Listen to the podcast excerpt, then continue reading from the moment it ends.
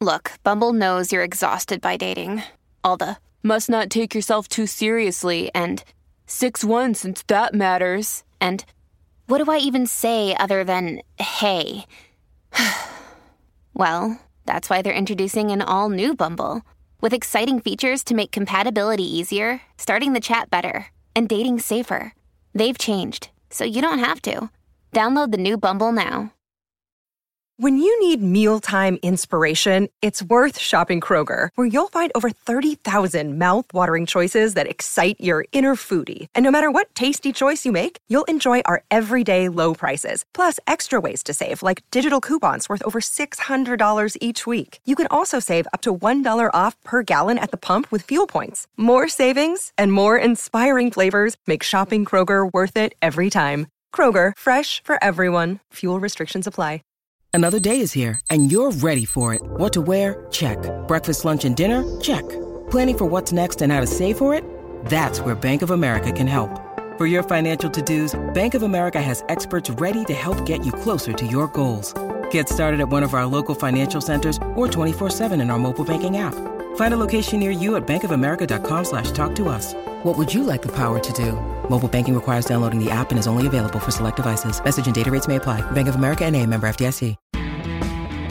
Hello and welcome to This Day Rocks from Vintage Rock Pod, the ultimate classic rock podcast. I'm Paul Stevenson. Thanks as always for hitting play. Today is October the 9th, and we start our look back in the rock history in 1971 when the classic hit Maggie May was sitting at number one on the UK singles chart.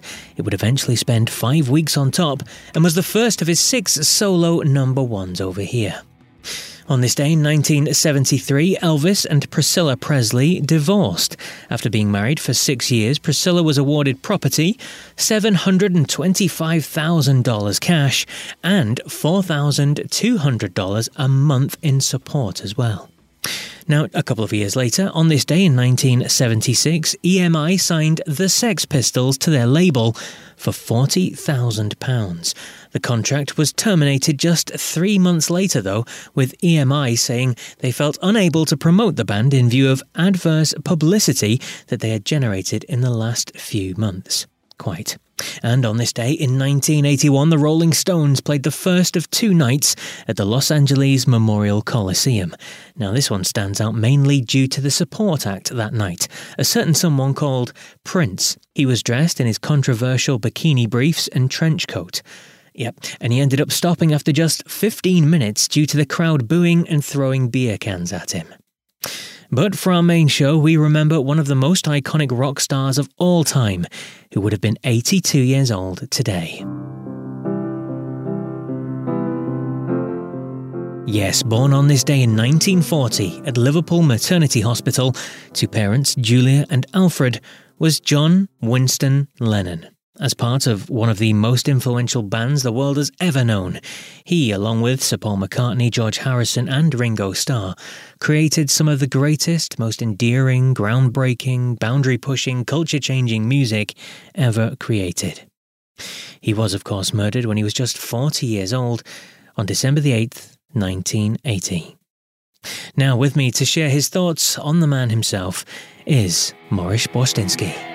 A few years ago, Danny Boyle released his film Yesterday, a sort of extended Twilight Zone episode in which the protagonist has an accident and wakes up in a world where the Beatles as a cultural phenomenon never existed. He's the only one who knows, well, nearly the only one.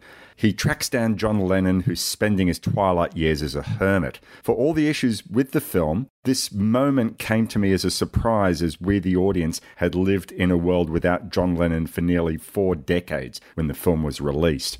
John would have been 82 years old today. In the wake of his murder, he became deified. John was an imperfect person, as we all are, but he did make music that many of us consider beyond mere cultural impact. Who can say whether he would have made great music beyond 1980? Each Beatle had great moments outside their world changing decade together. It was impossible for what they did as individuals to meet the fans' expectations, never mind their own. John's solo output is usually remembered by the wider music listening public, that is, those who aren't necessarily Beatle tragics, for Give Peace a Chance, Imagine, and maybe the singles off Double Fantasy. Even amongst Beatle fans, I often read of talk focusing on Plastic Ono Band and Imagine. Great albums both, but rarely read of his other work. Both of those albums had big 50th anniversary reissues, but the skeptic in me says Mind Games from 1973 won't be afforded the same attention. The album was not well received at the time, and judging from what I've seen Beatle people say in the Facebook groups,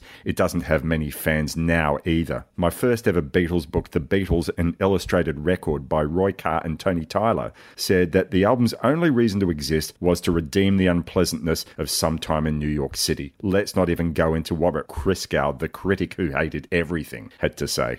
It is true that the album was far removed from the strong political stance taken on the previous record. Mind Games was recorded when Lennon was separated from Yoko Ono on his 18 month lost weekend. I think the songs were written before the separation, but they already showed that there had been problems. It's a very personal record. Lennon, all the way back to his Beatle days, never had any hesitation in writing about himself or events in his life. It's an album I love and will defend. Not all, but many of the songs on Mind Games are about his love for Yoko and I want to single out one song that I wish were more well known outside of Beatles circles. The song Aisumasen, which means I'm sorry in Japanese, I'm informed, is as heartfelt an acknowledgement of wrongdoing and wanting forgiveness as you could ever want to hear. If you search out Lennon's original demo for the song, it's called Call My Name and was originally written for Imagine. That song's lyrics were more about being someone Yoko could rely on if she was down. The original song had a chorus of I'll ease your pain, all you have to do is call my name.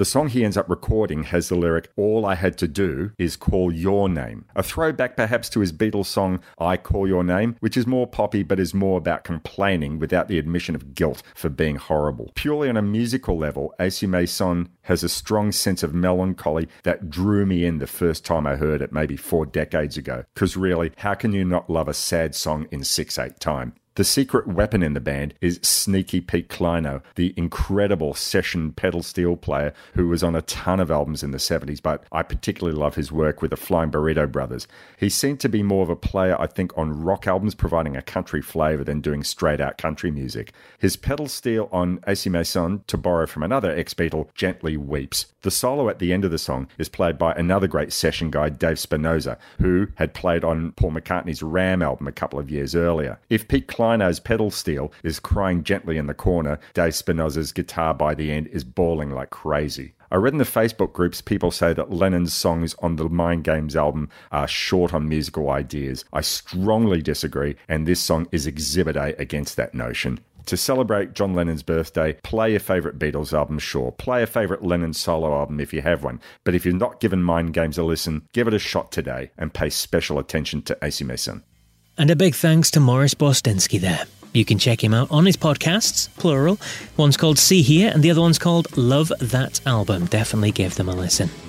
But that's it for October the 9th then. No, This Day Rocks Tomorrow, as it's the big interview show.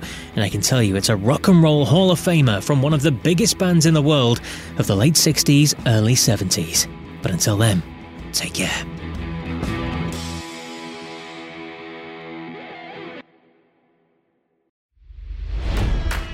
It's NFL draft season, and that means it's time to start thinking about fantasy football. FantasyPoints.com features industry leading experts and prognosticators using proprietary hand charted data to help you score more fantasy points. FantasyPoints.com is the place to go for whatever kind of fantasy football you play. Whether you play fantasy football, daily fantasy sports, or do a little bit of everything, Fantasy Points has the meticulously researched content to guide you to victory. And why wait for the fall? Fantasy Points also covers the new spring football league, the UFL. Join the guru, John Hansen, Scott Barrett, Joe Dolan, and other massive names in the fantasy football universe with an exclusive offer. Use code Pantheon for 15% off any fantasy points package, including the all in package, with access to every article, tool, and data nugget that Fantasy Points has to offer. That's fantasypoints.com and code Pantheon for 15% off at Fantasy Points. FantasyPoints.com. Code Pantheon. Score more fantasy points.